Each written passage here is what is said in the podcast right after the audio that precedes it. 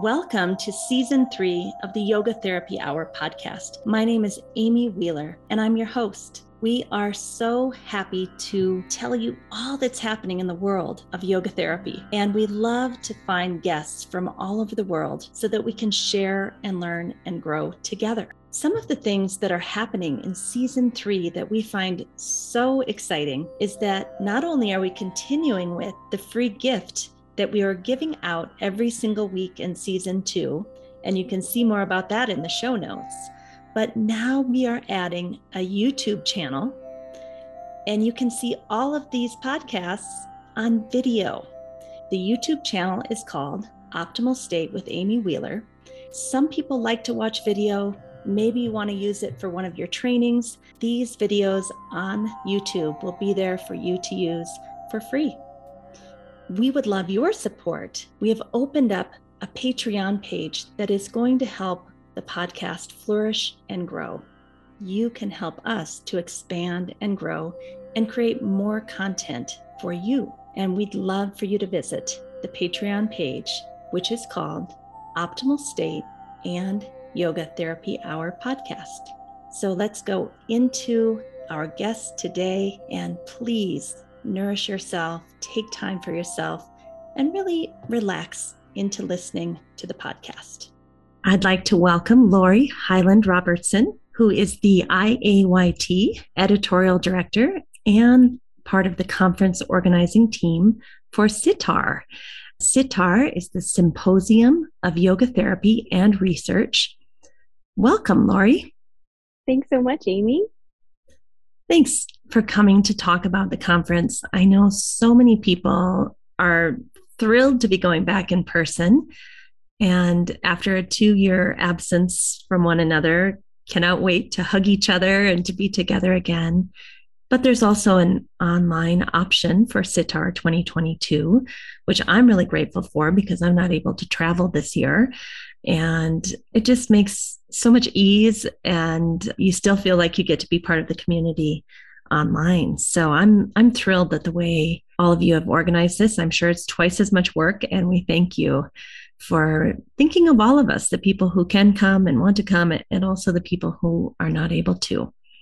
It's really exciting to be able to offer these different formats. The technology has gotten so much easier. You know, I'm able to talk to you from I'm happen to be in North Carolina today and and it's wonderful to be able to join you from here and yeah, it's just really been exciting to think about the possibilities for how can we make our umbrella bigger how can we invite more people under it and the virtual conference option is a great way of doing that so thanks for mentioning that. I'm so excited to see all of these changes in IAYT. And I know that some of this is due to the pandemic and everyone getting on Zoom is now the norm, but also in addition to offering some online content for the conference, a lot of online content for the conference, you're also doing things like World Bank countries can get a major, major discount if they'd like to come Tell us a little bit about that because I think that just highlights the way that IAYT is being very, very inclusive of people all around the world.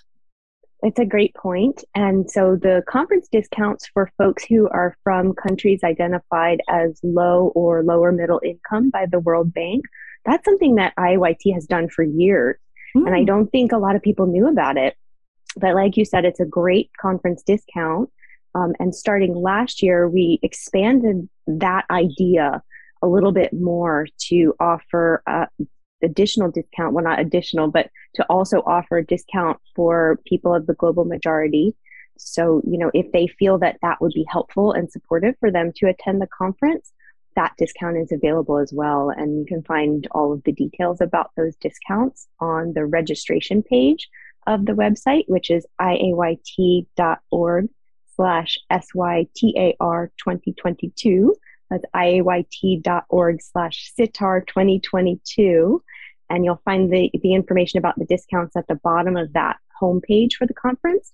And it's also on the registration page. Thank you for pointing that out. And, you know, it seems to me that IAYT in general is really getting involved in diversity, equity, inclusion, belonging. We're seeing changes at all levels of the organization. And I think this year's conference content really highlights that. We have some really high power speakers coming in to talk to us about things like colonialism and how the colonial mind has shaped yoga and yoga therapy with Shyam Ranganathan. And we also have another speaker that I'm so excited to hear from, and that is Marshawn Feltus. So, can you tell us a little bit about what Marshawn is going to help us understand and talk about at the conference as one of the keynote speakers? Yeah, so Marshawn Feltus is an absolutely inspiring individual. He's from the Chicago area and came to yoga while incarcerated. Mm-hmm. And so I, I'm hoping that he'll share a little bit of, of his story during his keynote. But his talk is going to be partly a response to what he takes in during the conference. He's going to be with us from the beginning of, of the conference and taking it all in alongside the rest of us.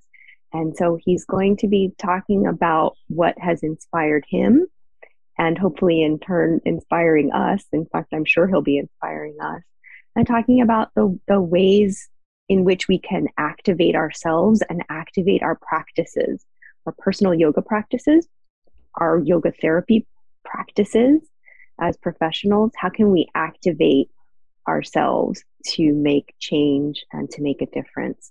So I think it's going to be a really unique offering, and I'm I'm just so thrilled that that he's able to join us. He was originally scheduled for 2020. Oh my! We had yeah, we had to postpone things for you know because of the pandemic. We didn't have uh, SYTAR at all in 2020, and so we so we were able to sort of save him for for this year that we're able to to actually do it in Chicago so we're we're really happy that he's going to be able to join. We also have a number of other amazing speakers. We have Catherine Cook Cottone, who's going to be talking about yoga therapy, embodiment, and the pathways to healing. And then we have Adana McCarthy, who's a yoga therapist and a U.S. Army major and a physician assistant, who's going to be talking about uncovering opportunities in yoga therapy advocacy. So we have such a great lineup for keynotes, and we have a new format for workshops. Originally, for the last, I don't know, three, four, five, six, seven years, we've done these things called CICs, which I'll let you talk a little bit about. And now we've kind of gone back to a traditional workshop format for the pre conference. Can you talk a little bit about what's going to happen in those workshops in the pre-conference. Right. So it's a little bit different than, as you said, than the common interest communities that we did for a number of years. The workshops this year are organized around a central idea that we can get into small groups and really dig into that central idea. And part of the reasoning behind that is that there is a lot that you can do when you spend some time in a like minded group of professionals and colleagues digging into one particular concept. There's a lot that can come out of that, and there are a number of different ways in which what results can be used. So I'm excited to see not only how the workshops promote connection and interpersonal learning, which of course they will, but also what will come out of them and what we might do with the central ideas that emerge. You know, both this and Marshawn's talk strike me as very innovative and almost like the community is going to inform the community, right? That we're in a process of change and transformation and we are willing to listen and be open and and allow whatever emerges to come forth which is kind of exciting it, it's like ooh what's what's going to happen well said. I, I agree. It's it. Uh, we don't know what will come out of it, and and there that's the beauty of it. There's always something that I would not have thought of personally, and you would not have thought of personally. And together, we can come up with ideas and ways forward that we absolutely would not be able to do on our own. And I think that's kind of the overarching theme of SYTAR 2022 is this mm, commitment to many perspectives, many voices, many different ways of being in the world, and still finding the unity within all of those different perspectives. And that is that we all love yoga therapy and we want to move it into the world so that we can be of service. Yeah, absolutely. So, SYTAR 2022 will be June 9th through 11th, just outside Chicago at the Lincolnshire Marriott Resort for the in person. And the price for the in person is going to be 595 US dollars. And if you would like to attend the conference virtually, it is going to be $395. And Laurie, can you just tell us what is the difference between attending in person versus online? Yeah, there. I mean, so there is a bit of a difference. We really had an idea of making it manageable mm-hmm. for folks who are not attending in person, but there is still a really wide range of, of content available. It's most of the content that you can get in person in a slightly different format. There is one virtual workshop as opposed to in person you can choose and you'll get all of the keynotes the general session that goes for both in person and virtual and then you'll also have access to all of the concurrent tracks so everybody will have access to all of the concurrent tracks this is another one of those huge benefits of the virtual format is that you know that's always a little bit of a pain point in person is trying to choose which session to allocate your valuable time to because you can only go to one each afternoon. So this time you'll be able to go back and watch the recordings of the ones that you didn't attend. So there will be one of the afternoon sessions, the concurrent tracks will be live for virtual folks, right? So they can join it in real time. It'll be streamed. And then all the rest will be recorded so everybody can catch up in that way. So, what I think I hear you saying is that whether you attend it live or in person, you're going to get a nice little packet of recordings after the fact to go back and see the things that you didn't get to see the first time. Right. And there are a few things that you'll get in person, of course, that that you we just can't replicate mm-hmm. online. We'll have morning practices in community for those who are in Chicago. And of course, there's going to be a wonderful banquet. The final keynote will be from the banquet or right after it. So you'll have to make your own dinner if you're joining us virtually. All right. Well, thank you so much, Laurie, for coming and helping us get ready for this wonderful coming together after a couple of years apart. And thank you to the IAYT team for creating both tracks, the in person and the virtual. As I said before, I know how much work that must be. And we just want you all to know how much we appreciate you. Thank you so much, Amy. It really is a labor of love. Yeah. People don't always realize they they see the final product and they have no idea that's a whole year of work for a pretty big team. So let's support IAYT and attend the conference. Hope to see you all there.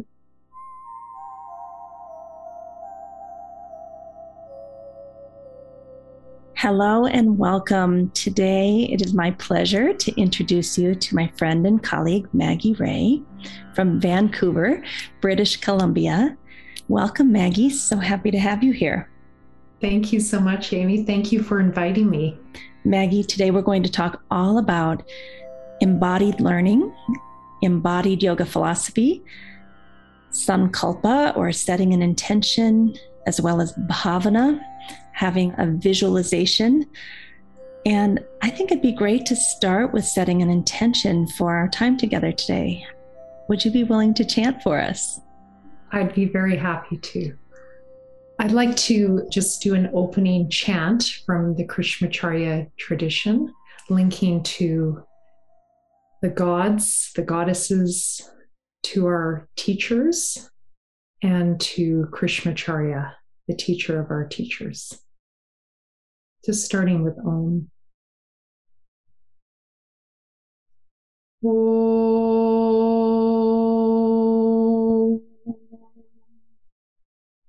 Shuklam Paradaram Vishnu Shashivanam Chatur Pujam Prasanna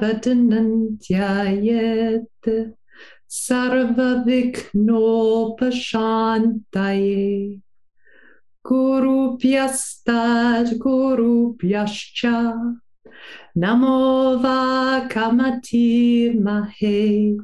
Vrenia Mahe Chatadratyo Dampati Jagadampati Shri Krishna Vagisha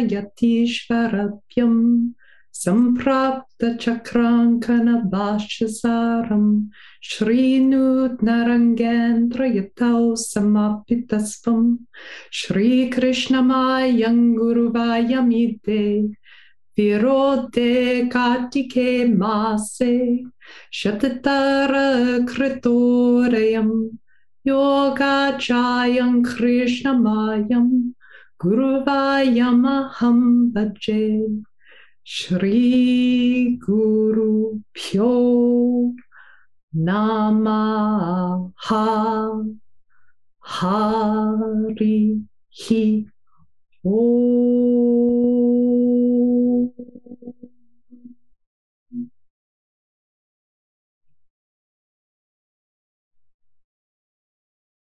Hmm, thank you, Maggie.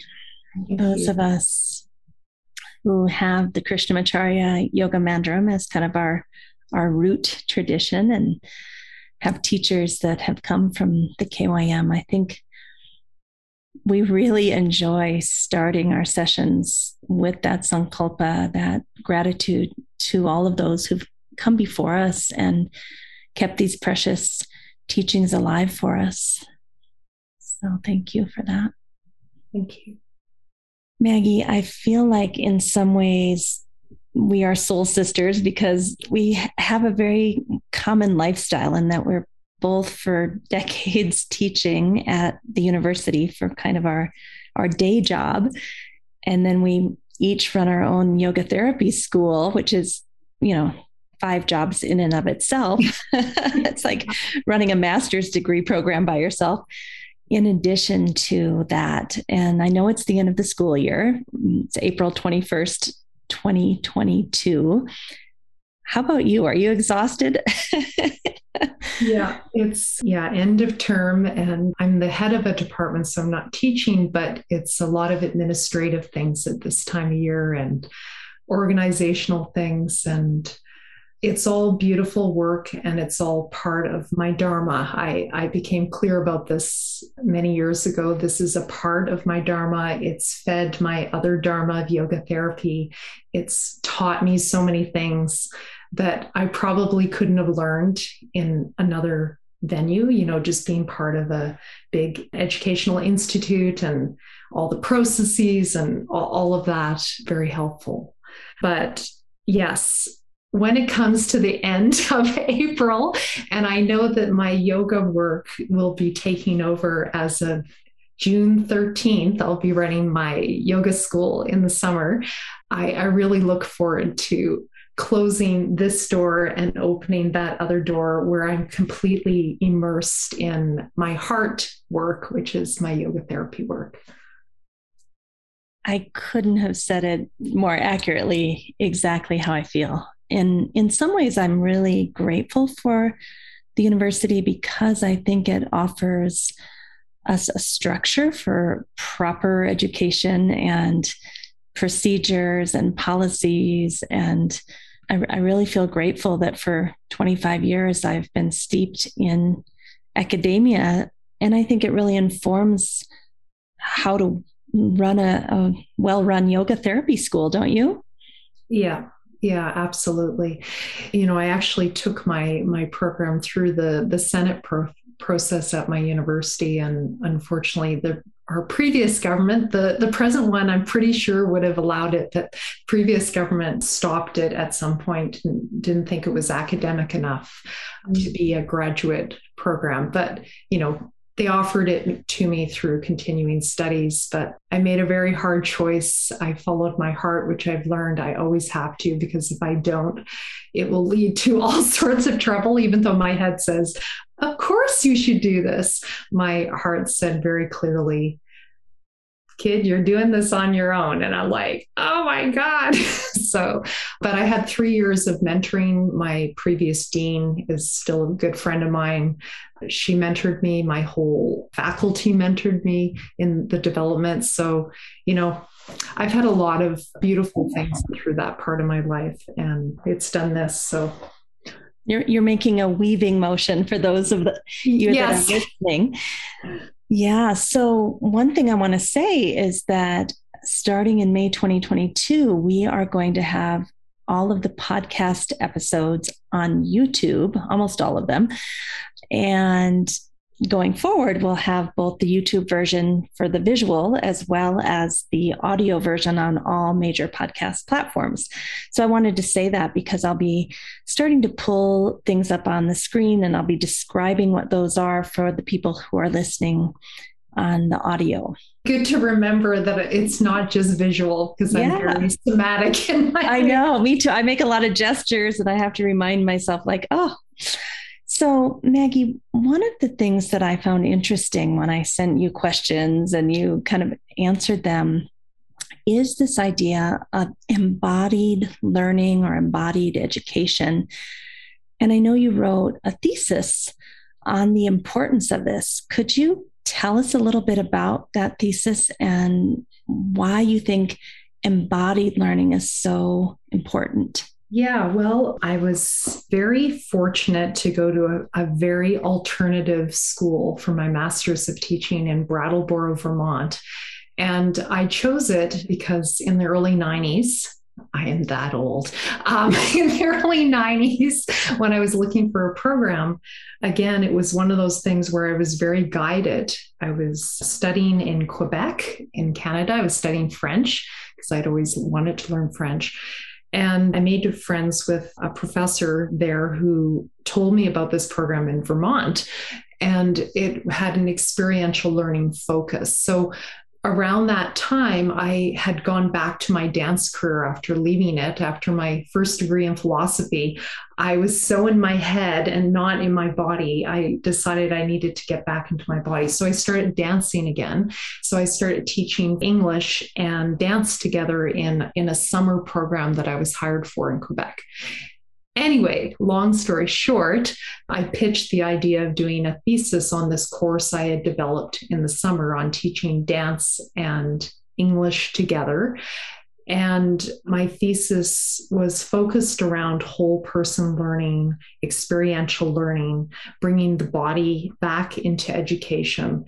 And it really struck me how, you know, for example, growing up as an Anglican, the Church of England in Canada, you know, we were always kind of taught that the body was this sort of sinful thing. It will and, get you in trouble. It will make you lustful. Yeah, yeah, and all of that. And and I, you know, I I studied much of that kind of thought in my in in my philosophy degree. And then i was back dancing and i was experiencing all these parts of myself i hadn't experienced in a long time. And it, it really occurred to me that it was important for uh, for language learning in particular to bring the body into the process to make it more fun, but also to make it easier to actually learn. So I've been very interested in what now is very popular in education. I'm sure it's the same in California. Probably you guys are ahead of us, but you know, place based learning, land based learning, experiential learning, which is all really about bringing the five senses and the whole body, the whole person into education. So I feel like what I was, you know, doing in my 20s through through dance, through learning English, through this course I taught over three different summers at three different institutions in this intensive summer program for French Canadians wanting to learn English, that this led very much to the next step of my life, which was yoga when I discovered yoga, the Yoga Sutras, after years of seeking a spiritual path from a young age, you know, age five, I, I, think it was the first day of classes at the KYM in November 2001. And just saying, this is it. I don't need to search anymore. The body is part of the process and believing in God is an option. You know, you can be an atheist, you can be a theist. I mean, just the whole thing was so broad and aligned with so much of what I really felt was true that I was just I decided I knew it was my path after after years of seeking. And one of the important features was Patanjali's use of the body in the eight limbs of yoga. I mean, it's it's quite revolutionary. It is. And can I tell you, I my first time to KYM was in February of 2001. So we were right there. And I had the same experience. I was there at something called the Silver Jubilee. And 3 days in, I was like, I don't know what's going on here, but this is it for me. Game over. This is my path. Here I am, a, a daughter of a Lutheran minister. And I just knew what you're saying that this was exactly what matched up with my beliefs and my values and what I wanted to do with my life. So it, it was it, was it visceral for you? I'm trying to bring myself back to that 31 year old Maggie sitting there in Chennai, but I know there was a settling for me that took place over many years. I think initially it was just kind of relief that I had come home after, you know, so much searching, like I uh, experimented with Christianity and then and then mystical Christianity as a way to try to hold on to my childhood religion and you know the cultural aspects with that and then Hinduism and Yoga Sutras in particular kind of solved it all for me. It was like, oh, I get it. Christ was God realized. He was a yogi. Oh, okay. And and oh, uh, non-dual philosophy. Oh, I get it. Yeah. So, you know, ultimately, God might be a concept that you know we transcend but we experience through bhakti through prayer through all these embodied practices. And that's okay too. At the same time there's this other possibility which is just experiencing the one ananda bliss light without a you know more personal relationship so I just saw that all of these things were possible and that my childhood religion was correct and right and there was nothing wrong with it. It was beautiful. But I was looking for a container that would contain all the paths of the world that I'd studied with as much cohesion and integrity with what I felt was true. Beautifully said. Could not agree more. Beautifully said. So you have had this embodied education, this embodied learning. You understand that it's not just in your mind, it has to filter through every cell of your body. You go to the Krishnamacharya Yoga Mandiram, you found a home, and at some point you start teaching what you're learning and what you called it when we were discussing it is embodied yoga philosophy. So tell us about embodied yoga philosophy because I think this is the next step of the yoga world. We're just little babies or teenagers doing asana for the most part, at least in the, the Western world. And, and now people are getting interested in pranayama. They're getting interested in philosophy. They're getting interested in meditation and mantra but you were doing it as early as what 2009 maybe who knows yeah, um, well it, i mean it's hard to hard to say when it all began but i i mean i started teaching yoga in this tradition in 2002 when Mr. Desikachar sent me home from Chennai after that first six months and told me to go home and teach. I hadn't planned to teach. I was just there mm-hmm. for my mm. own healing and i had a call that told me to go basically is what happened. An inner mm-hmm. call that said go to the source. I was in mysore studying ashtanga vinyasa because that had been part of my path since age 25 at dance school was this very vigorous style of, of yoga and something in me said go to the source and i ended up in chennai because i asked people what's the source of this word krishnamacharya okay where do i find that? Go to the kym okay. And then i met my teachers and the whole thing happen. So through that process, I was introduced to at the KYM, I was in, introduced to the Yoga Sutras, Vedic chanting, of course, pranayama, meditation, and all of it really had a different flavor than I had experienced in other traditions. There was lots of visualization, there was lots of opportunities to make it part of yourself. And I guess when I started teaching, I guess the, this is really the main point. When I came home and started teaching, I what am I going to teach? you know, like I've been given all of this. People sign up for a yoga class, they expect to move. So I was like, okay, well, I know how to do that. I was a dancer. I know how to move. You know, I, that part, I that that seems the easiest part for me of all of yeah.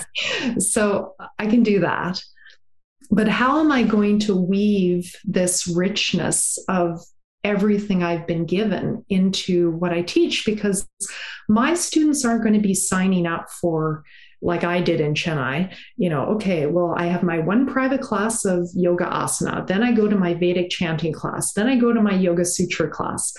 That's not going to happen except for a mm. very, you know, few people. So I started experimenting with weaving in the yoga philosophy into my asana classes, using them for, in particular, using the sutras, weaving those in, adding visualization to those, linking them to movement concepts. So, for example, when we were doing forward bends, well, what happens when you do a forward bend? Well, we know that we get relaxed, right? So we know that, I mean, that's yoga therapy 101. You do a forward bend, it will help you feel more grounded and less anxious and all those kinds of things. Okay. Assuming your hamstrings and low back aren't too tight. yeah, yeah, sorry. Yes. Theoretically. yes, yes. And of course we can modify with the chair. You can sit in a chair, you can, you know, use a wall, you can use a table, all those kinds of things. We're trying to get to a place where we can let go of the mind and sink into the body. And physiologically you know our our we know our nervous system down regulates our heart rate slows down when the head goes lower than the heart all of that happens. So how is this related to anything in yoga philosophy? Well it's in a simple way it's related to letting go Okay, so how does that relate to any of the Yoga Sutras, for example? And it occurred to me it was very related to Ishwara Pranidhan, chapter 123 in the Yoga Sutras, surrendering to what is, you could say, to wisdom itself, Ishwara, the source of all wisdom, surrendering to the moment, you know, trying to translate these things, say these things in a non religious way so that no matter who is in my class can link to it. So when I boiled it down, it became just kind of letting go. Mm. You know, I have a beautiful quote here. I knew you would bring up Ishvara Pranidhana. And I love this quote from Desikachar. It says, The relationship we have developed with the fruits of our actions is Ishvara Pranidhana. So letting go of expectations, letting go of certain outcomes we expected, you know. Yeah, that's really talking a lot about Kriya Yoga, right? Which is something I definitely weave into my classes. You know, that last step of Kriya Yoga is is letting go of the fruits of your actions and it's strange when I teach now. I'm studying yoga philosophy, right? I'm doing my classes with Mr. Sridhar, my my teacher I met in 2001, and I've been with him since that time. And I have, you know, a class once a month with him, and I'm, you know, going through my yoga sutras very, very, very slowly because I ask a lot of questions. And something we'll talk about will end up in one of my yoga classes. So yoga class with me is not just doing asana, it's, you know, talking about these concepts. So this past winter term when I was teaching back arches, it occurred to me that I could link this with the concept of Kriya Yoga, empowerment. I could actually link it with empowerment, empowered action. What's an empowered action? An empowered action is one where you think about what you're going to do, swadhyaya then you give it your all, tapas. And then ke sara sara, whatever happens, happens. And that is, you know, also the main message of the Gita, karma mm-hmm. yoga. So Ishwar Pranidhan, there's a lot of that in the sutras. And yeah, it's a really powerful message to emphasize that we're not just becoming doormats through this process. Not surrender and be a doormat yeah, don't surrender and be a doormat, but you're letting go of the fruits of your actions, understanding that you, with your free will, have decided what to do and decide it from a place of contemplation, you know, of deep knowing, swadhyaya. Then, with your discipline, which you develop through your practice, through your lifestyle, through your, you know, everything you go for it. And then there's something bigger than you at play. And you can call that God. You can call it life. You can call it the interconnection of all that is. Yeah. And I really think that that process, that Kriya Yoga process, that's what makes us powerful the more we can practice that. That, so that's I that to back arches. Yeah. To, you know, all these power poses, right? Bringing in, you know, science about power posing and, you know, all Amy Cuddy and yeah. social psychologist from Harvard. You know, this is reminding me, I used to work at Lake Arrowhead Resort on Sunday mornings and the pet class would always be packed. And one day, you know, I'm teaching asana and talking about concepts like this. Mm-hmm. And one of the ladies in the front row says, We're here for the sermon. and it occurred to me like, that's the beauty of combining yoga philosophy inside of an asana class. They're getting to move, they're having that embodied learning, but much deeper seeds are being planted in in the psyche and in the heart at the same time. I love what you said earlier about embodied learning and teaching English while moving. It's the same thing. And research is starting to show this now that if kids study for a math test while on a stationary bike yeah. versus study for a math test sitting at a desk, they score much higher by studying for it on a bike, right? Yeah. And so it's just such a beautiful way to get the philosophy in there deeply. And then, you know, I often will, like with my videos, with my online classes, one of the gifts of COVID is I now have all these online classes on a YouTube channel that anyone can look at. And, you know, I'll, I'll, take things from a class where I've taught a concept or something, I'll copy and paste that into the notes on the class so that if people do want to study more, they can. I tell them which sutra it is and I say the words and, you know, just to give people a bit more if they if they want to go there sometimes after class. I'm back in person. I have one in person class now, and people will stop you after class and just want to know more. But interesting always to hear what has landed for each person. This is something Mr. Sridhar always emphasizes to me. It's taken me a long time to sort of let go of this. I must pass the mango forward exactly as given to me. He said, this is not going to happen. Every person's Vijnanamaya is different. Every person's mind, their values, their samskaras, their vasanas, they're all different. So you are not responsible for that.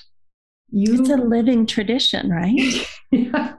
They'll take, they'll take what they take. They'll take what they're they're ready to take. You offer to the best of your ability what you understand. And then again, Ishvara Pranidhana. I was going to say, it sounds like he's asking you to practice Kriya Yoga. Yeah. Do yeah. your best. Yeah. Have clarity to the best of your ability. Do your job well. And then whatever gets transferred, gets transferred. Yeah. Yeah. That's, that was a really hard one for me. It's still at times, you know, I, I have this, I just feel this, this responsibility to, mm. you know, I've had the privilege. I mean, how many people get to go to India for you know how many years multiple times yeah. sitting at the feet of masters one-on-one and take notes and hang out. You know like that's just not a normal experience so. But don't you think that's the beauty like of KYM and specifically of Desikachar you know some people might critique and say you know he didn't stay exactly to the letter of the ancient texts and you know but the beauty is he got this. He understood it's a living tradition. It's here. The whole function of it is to help people suffer less. And it's applied. The the first sutra you know welcome to yoga and it's experiential. And i felt there was a a non-grasping a non-egotistical part of him and also the kym of, of just being able to give and understand that it will be received however it will be received, and that's okay. Thank you for actually linking this to Atha Yoga Nushasanam. I mean, even that concept, I remember uh, basically I spent my first two years on the first four or five sutras. I was just that's all you need to know, right? kind of like obsessed by them. and yeah, I mean, it's just brilliant that that sutra, you know, wake up, atha, wake up. Atha Yoga Nushasanam. I'm going to say something really important. And what it is, is that I'm going to teach you something that you can only learn by doing. This is not a jignasa, this is an anushasanam. Yeah you know this is an experiential learning that you have to go through that really reminds me i remember when i started studying yoga philosophy one-on-one with my teacher mr sridhar and i just said you know I decided not to go the route of becoming a philosopher academically. I went the route of becoming an applied linguist. I left my first degree, philosophy, because I thought I was becoming a horrible person and I was becoming depressed. I had like existential angst and depression. Okay, but how many yoga people are also like that? I mean, it, I just had a conversation today like, what are we really doing here? Are we fighting over historical this and that? Like, I'm here to help people feel better and yeah. suffer less. And, and other people can do that but that i think it's okay to just say we are here to help people experience the fullest potential of themselves through the experience of yoga. Like that's important. That includes philosophy. Yeah. That includes philosophy because what sridhar said to me is this will all be applied to your life. Yep. He said every single sutra we do will not be an intellectual process. It's going to be applied to your life and the lives of your students. And he said this. I mean, I was just like totally incredulous how this was all going to happen. But he's he's like, you know, you'll be teaching, you'll be delivering yoga therapy. Once I got, you know, more towards the end of my training, a couple of years in, he said, you'll be delivering a yoga therapy session, and you they'll ask you something and you will basically give them an answer that is a yoga sutra, even though you might not say the sutra because the person wouldn't care less about the Sanskrit and all of that.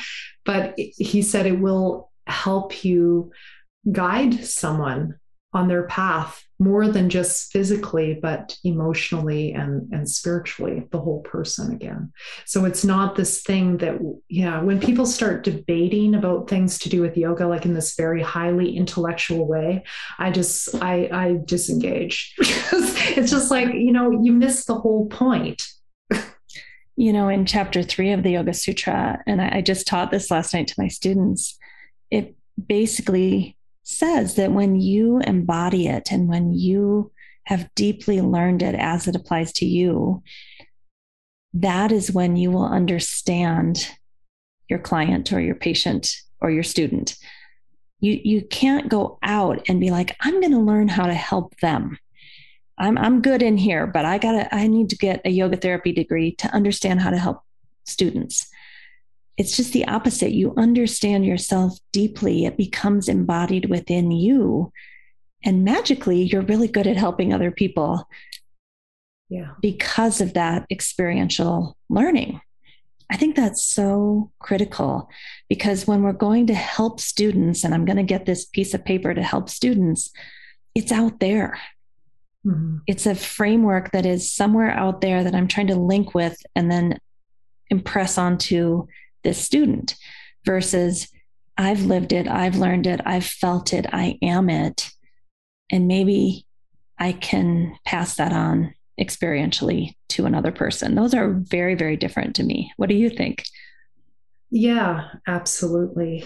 Just two things come to mind when you when you say that. So one is I'm thankful all, for all the suffering I've had in my life physically, emotionally and otherwise as a road of of learning. I mean, it, you know, I've had I, I, think I'm an experiential learner, so that's the way life had to do it for me.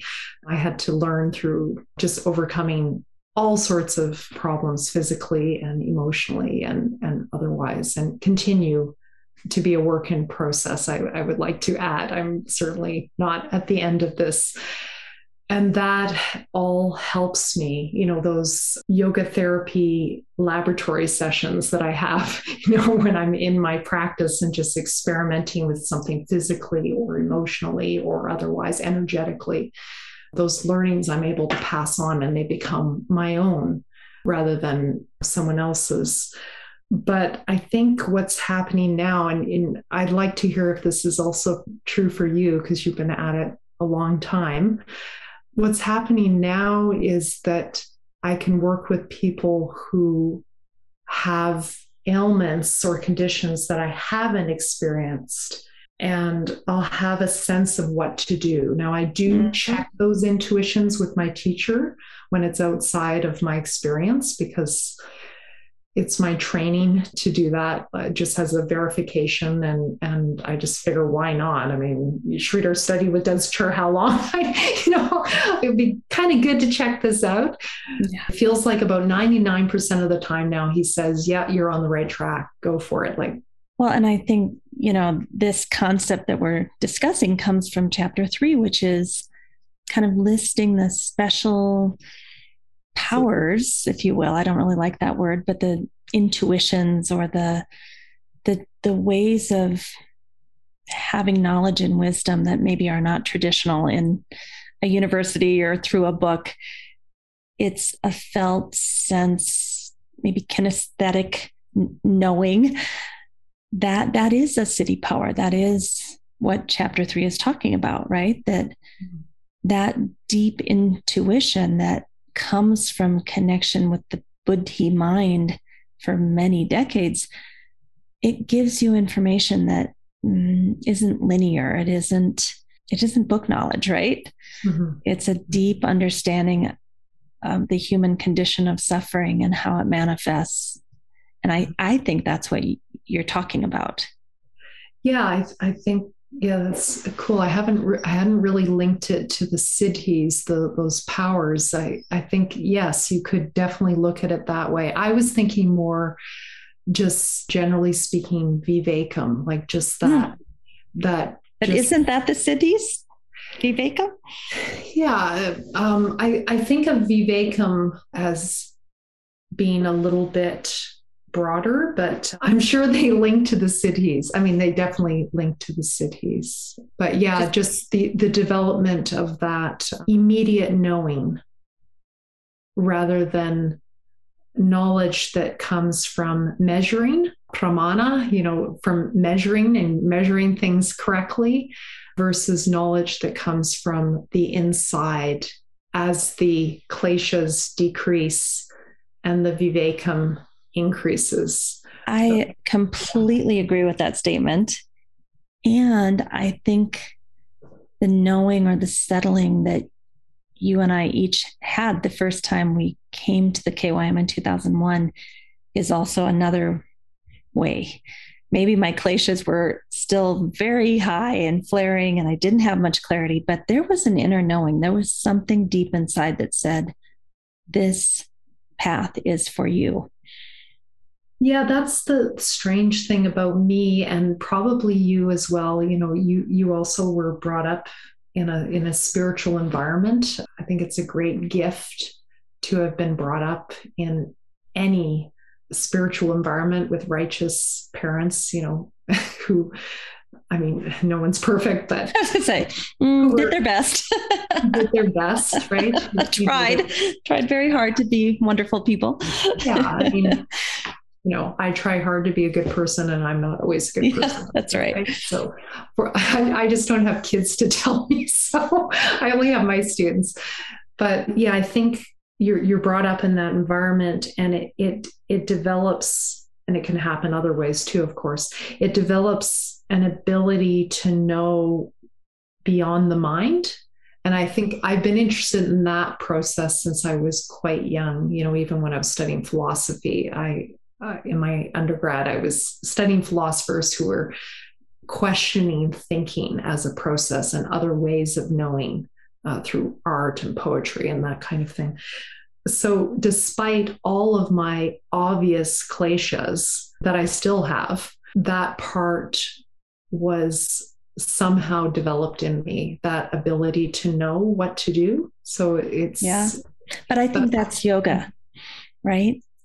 Isn't that the essence of what we're doing is connecting with that something inside of ourselves listening to it taking it seriously like you did when you discovered that your yoga therapy school was going to be you yourself and your husband or whoever else would help out. That that you listened to that. You you just knew like okay that's what i got to do. And i don't think that comes for everyone easily I, I think a lot of people spend a lifetime trying to get in touch with that and hear that voice and follow through. I mean, that's the hard part, right? Some people hear it, but they don't follow through. I think that is the essence of what we're hoping people can do is get that clarity and follow through very similar to the bhagavad gita yeah it's it's interesting how both of us have that i think you know, probably before we practiced yoga. But, you know, this points to the fact that the, the experience of yoga, connecting with who you really are, is universal. It's a universal experience. It's not necessary to do asanas or pranayama or any of these practices to have that experience of a deep connection with who you are, really are, beyond the mind so the mind settles enough so that you can actually feel your heart and yeah i suppose you know as you said before that is a siddhi in a sense that perhaps you're born with from past lives but yoga promises if we do these practices that will increase and i don't know if you've experienced a sense of your inner wisdom increasing or your ability to just know things has increased over time I don't know. I'd, I'd be yeah. curious. Well, before I say anything about that, I just want to say that even though I had that deep inner knowing since I was young, nobody had given me permission to follow it. And when I finally discovered yoga through the KYM tradition, and I had been doing yoga in other traditions prior to that, it felt like Desikachar and all that he was teaching gave me permission and said, Hey, that's the goal listen to that go in that direction it's it's good you know so that was such a relief to me to to have someone say, "Yeah, that's what we're doing here." With regard to your other question, I a little bit try not to get wrapped up in what is my intuition telling me? Did I follow it? Did it work out? Like I kind of that that worries me a little bit. I just mm-hmm. try to stay embodied and do what I feel is right in any given moment. And that's it. That's the whole process. Am I in my body? Usually, if I'm outside of my body, it's up and to the right. And if I can pull myself back down in, a lot of times it's still kind of over to the right, and I have to embody my left side. And then I can work from that place. What should I do? How am I feeling? Does this feel right? Does this, do I need to communicate something? What am I missing? How come I feel uncomfortable? And that's the whole of the process. And I, I have no idea if I'm getting more clarity or not. I just know that that's what I have to do every day, about 17 times an hour. Mm-hmm. how about you? well, I like how you gave an example of how you just come back in into your body. You know, it's funny after teaching dance and experiential learning and writing a thesis in my 20s and all these things. I mean, I think myself, I I have experienced at many times in my life a split between my mind and my heart, my mind and my body. And through yoga, but also somatic based therapy that I've done since 2010. And now there's a deep awareness in me that my emotions are going to have a manifestation in my body. And if I just link to that, I can actually watch a shift, I would say, observe a shift.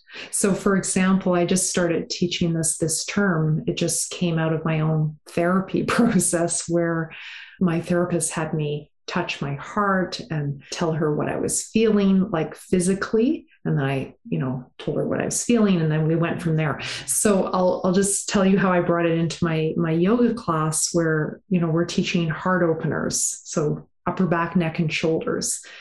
And I'll just ask my students to take their hands and put them on their physical or spiritual heart right in the center and just feel first the physicality of what's going on there. How does it feel? Does it feel tight? Does it feel open? You know, what's what's what's going on there? And then okay, now observe the breath. So what's my breath feel like? Is it feeling short and tight or is it feeling long and smooth? Okay. And just observing each step. I just say don't shame yourself, just observe. And then I say, okay, now what's going on at the mind level? What, what's the quality of your thoughts? Are you having a lot of thoughts, not many thoughts? Are they racing? What kind of thoughts? And then I say, okay, let that go. And then we do a practice. We do some sort of practice in the upper back, neck, and shoulders, some sort of heart opening practice with arms, you know, side up, all over the place.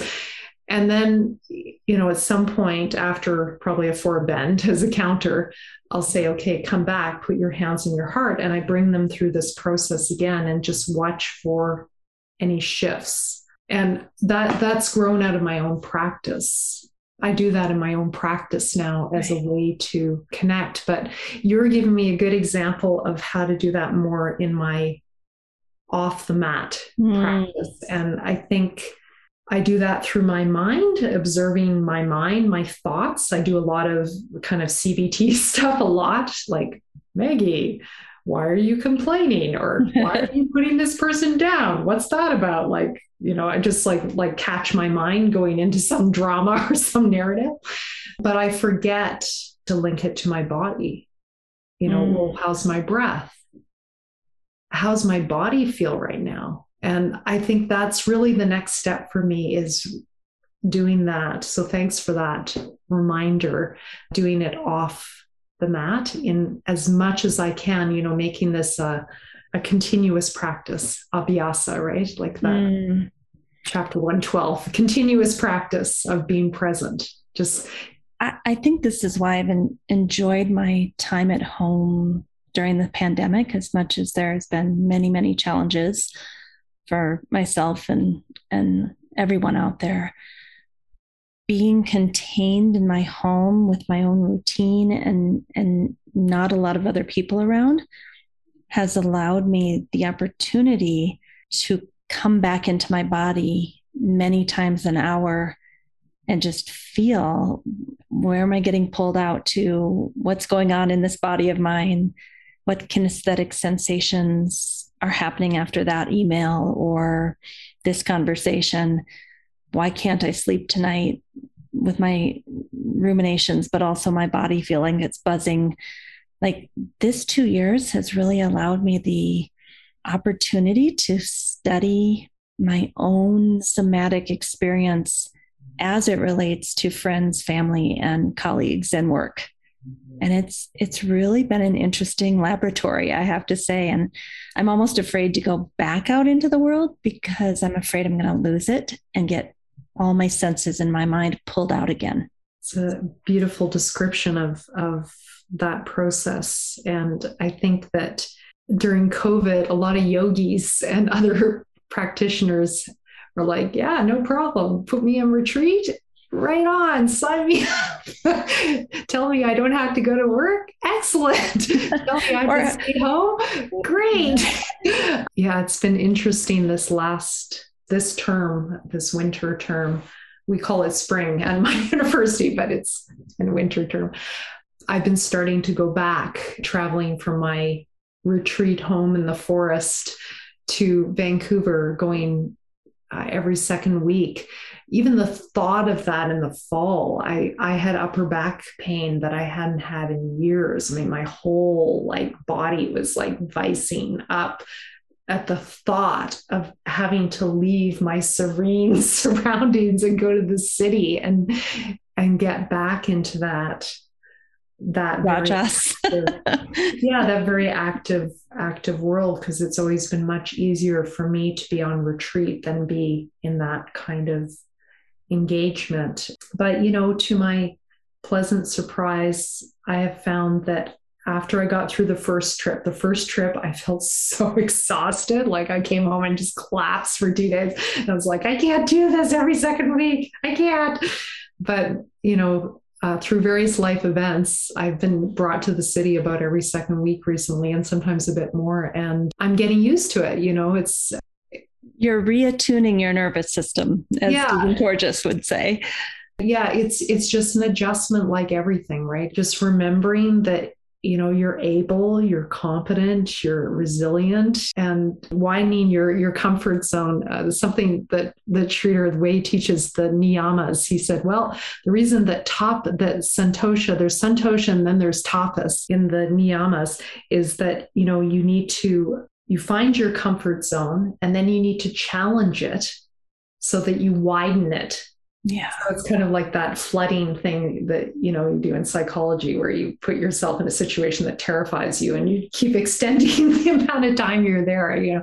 So it's been I think in trauma therapy we call that widening your window of tolerance. Oh yeah, that's right. Yeah. Right. Yeah. So so I'm with you. The post-COVID re-entry experience is is harder and it's been the same for me always with traveling like I, I never had culture shock entering a culture but i always have had post culture shock mm-hmm. re-entering mm-hmm. because then you have to integrate the experience of the path like this this time we've been given well how can i integrate this into That's what right. i do now like how have i i have changed yeah i've changed and that's okay. And we have all changed. Let's actually can we actually talk about that? We have changed. We have. And i love what you just said about now there's going to be an integration process. And you know a, a very tangible example of that is how am i going to continue to feel embodied and listening to my body's wisdom while out in the world that's a whole new mountaintop to climb for me. I'm I'm already visualizing myself doing it, walking the streets of Vancouver, feeling my feet. I mean, I I guess you know, give myself some credit. I have done all these things over these years, but you're making me more aware that that is part of the process. It's not just watching my thoughts. You know, I've I've spent years watching my thoughts, watching my thoughts. What am I thinking? What am I feeling? Those I've done a lot of that, but what am I feeling in my body? It's so funny. I haven't really examined that outside of the mat. Like, like you know, not oh my neck hurts, but you know, like, well, okay, my neck hurts. What's actually okay? How's my breath? Mm-hmm. Okay, what are the thoughts? Yeah. Uh, what, what's what? How how how is all of it working? You know, I've I've coined this term. Maybe somebody thought of it before me, but I haven't seen anyone else say it. Embodied mental health care. That's what I'm calling it. Embodied mental health care. That our mental health is not just thoughts. It's the somatic experience of our body as we move through the world, and that mental health is actually physical health. That mm-hmm. they are one and the same. It's taking, you know, going back to your philosophy classes, it's taking the Plato's dualistic idea of body and mind, and your body is is not as important as your your mind or your soul, if you will. And it's saying, no, they actually are so integrated you can't even take them apart yeah. and that everything that's happening in your mind is actually simultaneously happening in your body and we know this now from from the nervous system we know right. that the nervous system is I mean, it's localized in some sense with the brain, but it's also non localized. Your nervous system is throughout your whole body and the enteric nervous system, you know, the gut, and then, you know, the, the nervous system, so many of those neurotransmitters in your heart. And, you know, we actually, our body is constantly sensing what's going on in our environment to keep us safe. And it's not just all here in our head, right? And, and isn't that the beauty of yoga and yoga therapy right there? Just what you said. Our experience of life is not in our head, it's in our body. And even what you did for your master's thesis to teach English through dance, you know, that that's what we're doing in yoga. We're we're teaching how to live and this ancient wisdom while moving and feeling and breathing. It's just such a beautiful, unique concept. There's so many ways into it, also. I, I always have to remind myself that, you know, for one person, it's just going to be stretching their hamstrings. Mm-hmm. And that's okay. And that's where most of us started, right? And some days when my hamstring is hurting or is tight, hamstring's kind of a bad example. Let's say my hip, my hip is hurting because that's something I deal with sometimes. You know, sometimes it's all about, I just, I'm going to do a practice that I know is going to decompress my hips so it doesn't hurt. And that's okay. That's that's my bhavana that day because that's going to improve my quality of life and yay, less pain, less suffering. Yes, this is part of yoga. But on the days where my body is not troubling me, I would say, and on the days especially when my heart is troubling me, and I use my practice as a salve for my heart. I was going to say a balm. A balm. I was trying to think of the word. I was like, is that the word? And I now know how to do that. And I can come out of that practice with a bit more ease and a bit more openness in my mind, not just my body, which spins out into my world, right? Everyone around me. Every relationship, every action. So, I mean, it's a real gift to have the knowledge of how to heal thyself and I say that with as I hope as little egotism as possible, understanding that that process is also so much bigger than myself. It goes back to having a teacher. I laugh because I can help other people heal their back pain, but I couldn't help myself heal my back pain until my teacher, Geeta Shankar from the KYM, helped me heal my back pain. right. So it is, I do the practice every day. I'm a very dedicated student. I spend one to two hours in my practice every single day. But with Gita's guidance, she taught me how to do less.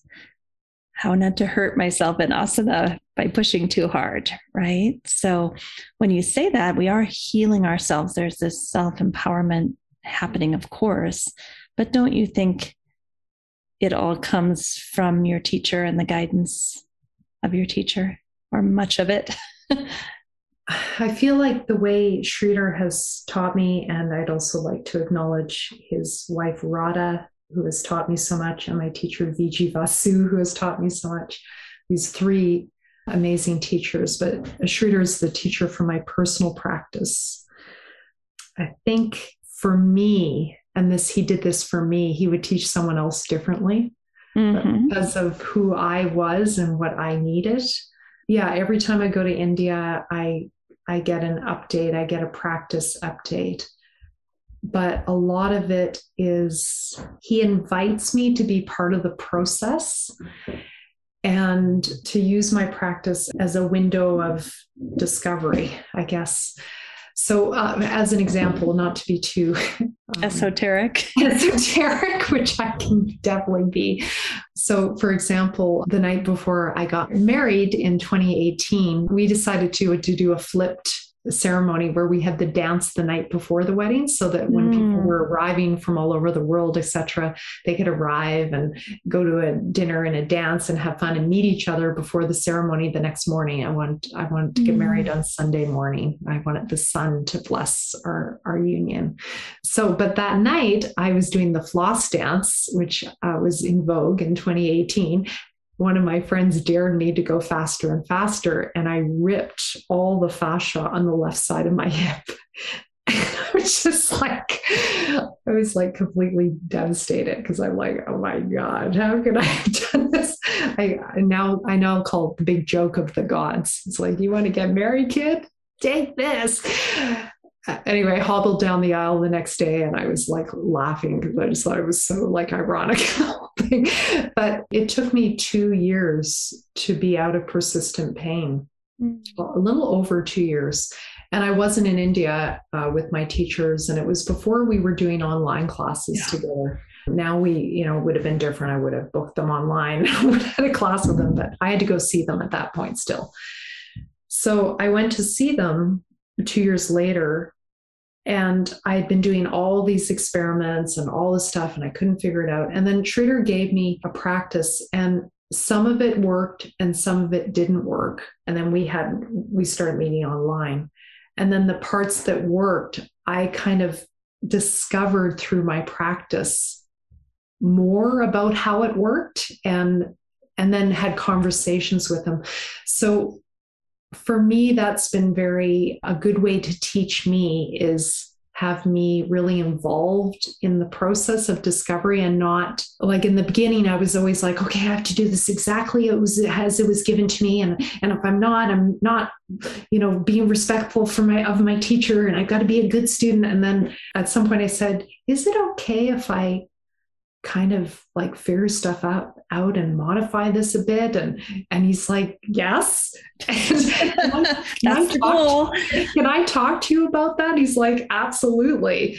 You know I share with him with this great enthusiasm that I often have is is like look what I discovered. I, you know you know the the Anantasana pose you gave me for my hip. Well, I figured out, yes, it's strengthening, but I figured out how to stretch it and decompress my hip. And that works so much better than having one foot in front of the other in my Dvipada Pitham. I don't know why, but it totally works. And I've taught all these other people and they don't have to go for hip surgery. so, you know, and now I'm happy to report that I'm mainly out of pain. Like very, you know, I have a few episodes here and there, but mainly out of pain through this process of, of discovery. I'm at the point point now where I'm I starting to feel confident enough in myself to engage in that process with my students and not get intimidated by it. I don't know about you, but I have often felt a little bit intimidated when my student starts to teach me. That's yoga therapy. It's co collaborative, it's co creative, it's a co assessment. We're not diagnosing, we're working together to get clarity about what's happening in that person and who knows better what's happening inside than that person. And I think it goes really back to what I was saying before about this idea of the attention is outward, the senses is outward. And over time, we start to live more connected to the internal experience through our daily practice and then into our lives. And then we pass that on to our students and teach them how to do that. I mean, that's what you're describing to me is that you took the reins of your own healing with some guidance from your uh-huh. teachers and you embodied it. And and now that's what you're passing on. You're beginning to show your students how to become self-embodied in this co-creative process exactly how you did it with your teacher. Yeah. And I think that's what they're saying in Yoga anushasanam.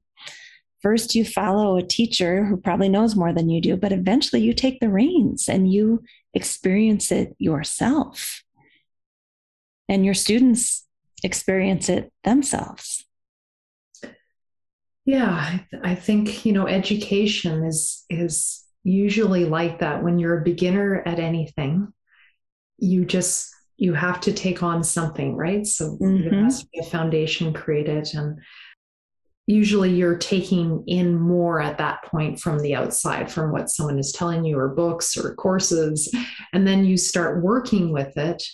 And then you become an intermediate student at that point and you start having all these questions and you start rebelling and now my teacher doesn't know anything and I'm like oh you know this is yeah, what i know is so much better. And then at some point you become advanced and i always know when someone's advanced because they'll learn like one thing from you in a week and they're so happy.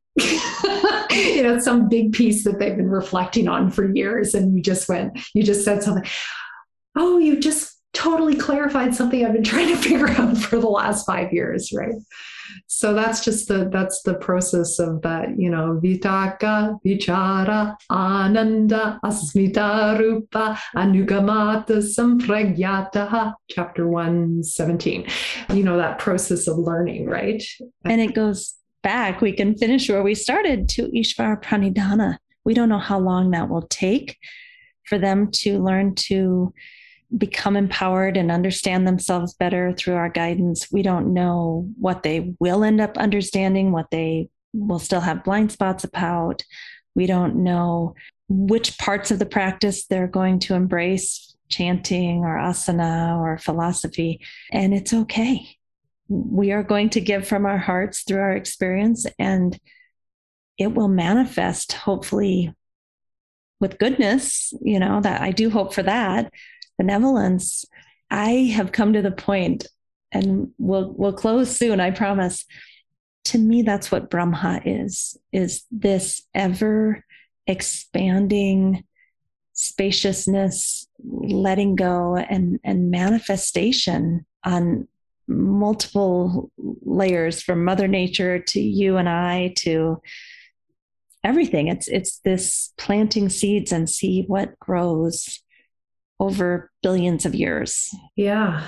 And the teacher becomes the student and the student becomes the teacher and one educates the other you know it, it's as you said earlier it's a it's a co-creative process and i just would add one more piece to that is hopefully you're both connecting to a wisdom greater than either of you which i definitely call upon as a yoga therapist and in my own practice especially when I'm outside my comfort zone. And mm-hmm. I, I, you know, like starting this session, I wanted to start with the invocation of the teachers because I was feeling a bit nervous and a little, you know, I hadn't, I had hoped to have a practice before we met today, but work had me going till the, the ninth hour. And, and I was like, okay, well, just do it now because we are which is what I do when I, you know, have that experience as a as a teacher when, you know, I'm in a less than ideal situation. I've you know, something challenging just happened to me, or I've had a bad couple of days, or I didn't have a chance to do my practice just before I taught, or whatever it is. I have to say, it's never failed me connecting to that Ishwara, the, the source of all the teachers, the teacher of the teachers, the the wisdom itself. And I'm feeling more the need to do that in my yoga therapy sessions without feeling worried that the person will not want me to do a Vedic mantra at the beginning. But I, I'm I don't know about you, but I'm leaning more and more towards wanting to open all of my my sessions in that more classical way just to also make it clear to them it's not just me operating here. I'm facilitating a process that's bigger than me mm-hmm. and bigger than both of us. Yeah that's a beautiful beautiful thought. And i feel that way even about our conversation today. We had a totally different talk planned about bhavana and this is not what came out. And that's what did come out i think has been a beautiful conversation. And maggie i want people to know where they can get in touch with you maybe learn from you. You have this beautiful youtube channel that people might be interested in. So i'd like to hear the name of that youtube channel. And I've pulled up your website on the screen here, which is www.yogatherapyinternational.com. But can you tell us where the the youtube oh, channel oh, yeah. is? So if you go under resources and you go to yoga therapy videos there they are. So there's mm. an intro that i finally did. That's my garden out in the wilderness my garden last year. And then if you keep scrolling down it's got playlists for the different classes. And each of the classes is now also linked to yoga philosophy. It's not overtly stated here but each one of these classes is linked to philosophical and psychological themes. So, for example, the, the categories for those of you who are listening are classes for legs and feet, classes for hips, classes for low back, upper back, neck, and shoulders, energy and weight management, and mind and emotions. And you're saying that even if it says for legs and feet, there's going to be that embodied philosophy yeah. learning component while moving. Yeah, that's right. Yeah, each class I weave I weave yoga philosophy into each class. Beautiful. Well, thank you so much for being with us. It was really a pleasure to find a soul sister, you know, not not just from the college professor paradigm, but also the the KYM. And I'm just really grateful that you're in my life and that you agreed to come share with us today. Well, thank you, Amy G, as I always call you. Mm. And I admire you very greatly. And I know you're you're just a wonderful shining light in this world. And thank you for doing these podcasts. It's wonderful offering to the world. And I feel very honored to have been part of this today. So we might have to have you come back in a year or so and do a Bhavana one because I still I'm still very interested in that topic. So I have lots I could talk to you about. So happy anytime. We can just record a phone conversation and see how it goes. Great. Thank you so much, Maggie. Okay, take care. Please don't forget to sign up for our newsletter mailing list where we give you a free gift every single week it's usually something that the guest has been talking about, like a book chapter or an article or an infographic. Check out the show notes for that. Thank you for listening today. Don't forget, we have a new YouTube channel called Optimal State with Amy Wheeler. We also have a new Patreon page where you can support us to bring you the most excellent content and that is Optimal State and the Yoga Therapy Hour Patreon page. Also, you could write us a review on most major platforms that host podcasts. Give us five stars if you appreciate the show and tell us what you love so that we can do more of that. Finally, we support several nonprofit organizations through this podcast. See the show notes to understand how you can help. If you'd like to be a guest or a sponsor for this program, contact us at the email welcome at theoptimalstate.com. Welcome at theoptimalstate.com. And finally, a special thank you to our team here at Optimal State. We are truly a global family. George Mantuan, one of our executive producers, Adam Satchel, senior media producer and sound engineer from the Philippines, Krishna Panchal, a producer from Canada, Modupe Abdullahi, who does the show notes and is an editor for us from Nigeria, and Peter Morley, who wrote and produced the music for this show, who lives in Australia. Find more about Peter's work at www.zenmusic.biz. Thank you for listening. We'll see you next time.